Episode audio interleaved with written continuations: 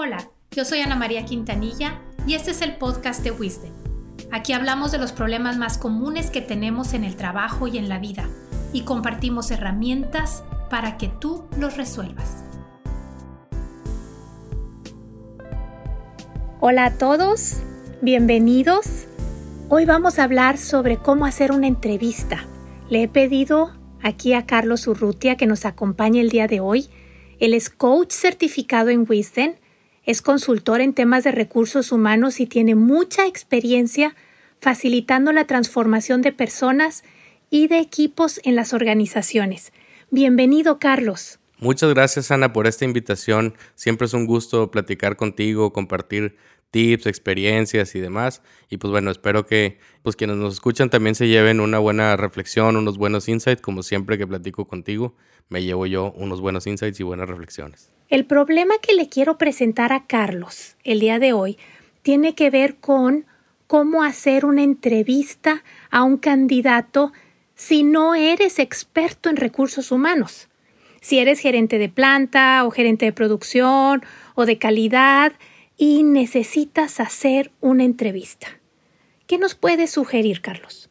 Muy bien, pues primero que nada es tener muy en claro qué necesitas que haga la persona, ¿sí? Porque uno cuando va a hacer una entrevista, pues hace cuenta que va a conocer a alguien por primera vez, alguien con quien tiene solo unos minutos para poder preguntarle situaciones muy específicas. Entonces, cuando tú ya tienes muy claras las expectativas que tienes de las actividades que va a realizar, pues es más fácil preguntar por esas situaciones. ¿Cómo las resolverías? Si tuvieras un caso como este, ¿tú qué harías?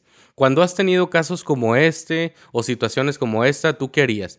Y al escuchar sus respuestas te vas a dar cuenta de pues bueno, sus habilidades primero para poder compartir ideas y reflexiones. Segunda, sus experiencias. Y tercera, la relación que pudiera tener también al momento de poder expresarte ideas. Otra recomendación es que las preguntas que hagas las hagas con toda naturalidad. ¿sí? El nerviosismo va a estar por parte de las dos personas, así que pues en cuanto más natural podamos llevar la plática o la entrevista, pues es mucho mejor para dar la confianza que la otra persona también nos pueda compartir sus experiencias, sus vivencias o demás. Y la tercera es también hablar del lenguaje técnico que necesitas. ¿Ok? Si tú necesitas que domine cierta metodología, cierta certificación, ciertas, no sé, herramientas, ¿sí? Pregunta situaciones sobre esa. Y si te fijas aquí el bottom line, ¿no? O lo importante de esta recomendación, de estas recomendaciones, es tener claro qué expectativas tienes de la persona que va a ocupar el puesto, ¿ok?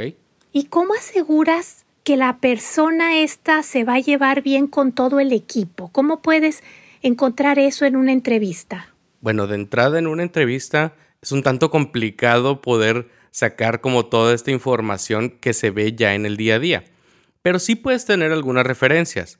Y esto es, yo me imagino cuando alguien va a hacer una entrevista que ya tenga como identificadas las personalidades ¿sí? de los integrantes de su equipo. Entonces, le preguntas con referencia a la personalidad de X o Y persona. ¿sí? Por ejemplo, oye, ¿cómo te llevarías con una persona que es muy decidida y que siempre defiende sus ideas? Y escucha su respuesta, de ahí puedes tener referencia de cómo pudiera ser su relación, cómo se la imagina y cómo pudiera tratar, digamos, con estas personas.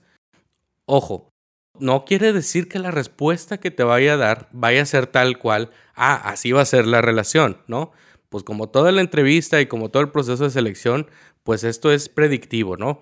Como nos puede dar mucha idea, como puede también que se quede corto y a lo mejor no nos explique tanto de eso, pero eso te da una noción de cómo puede tener las relaciones con otras personas. También puedes preguntar situaciones específicas. Oye, ¿cómo te has llevado con personas que pues no tienen mucha motivación o que están este pues a lo mejor trabajando como en automático? O cómo te llevas con personas que son muy competitivas.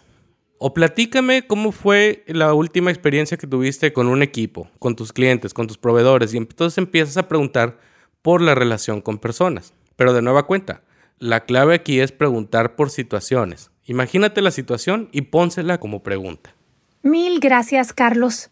Muchas gracias por compartir tus conocimientos con todos nosotros. Ana, pues muchas gracias a ti por la invitación. La verdad, es, siempre es un gusto, vuelvo a insistir, platicar contigo. Y pues bueno, espero que esto les sirva de mucha ayuda a quienes no están todavía tan entrenados o no se sienten tan eh, naturales al hacer entrevistas.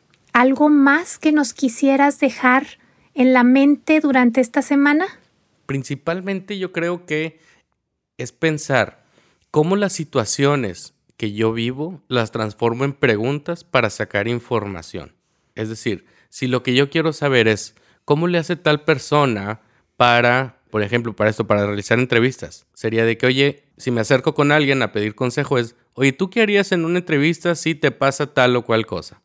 Entonces creo que esa idea también puede ayudar mucho para sacar información, no solo para el tema de entrevistas, sino para muchas otras. Entonces, cómo las situaciones las convierto en preguntas para de ahí sacar más información y poder tener más herramientas. Pues nos despedimos. Muchas gracias a todos por estar aquí. Gracias Carlos por acompañarnos y excelente semana para todos.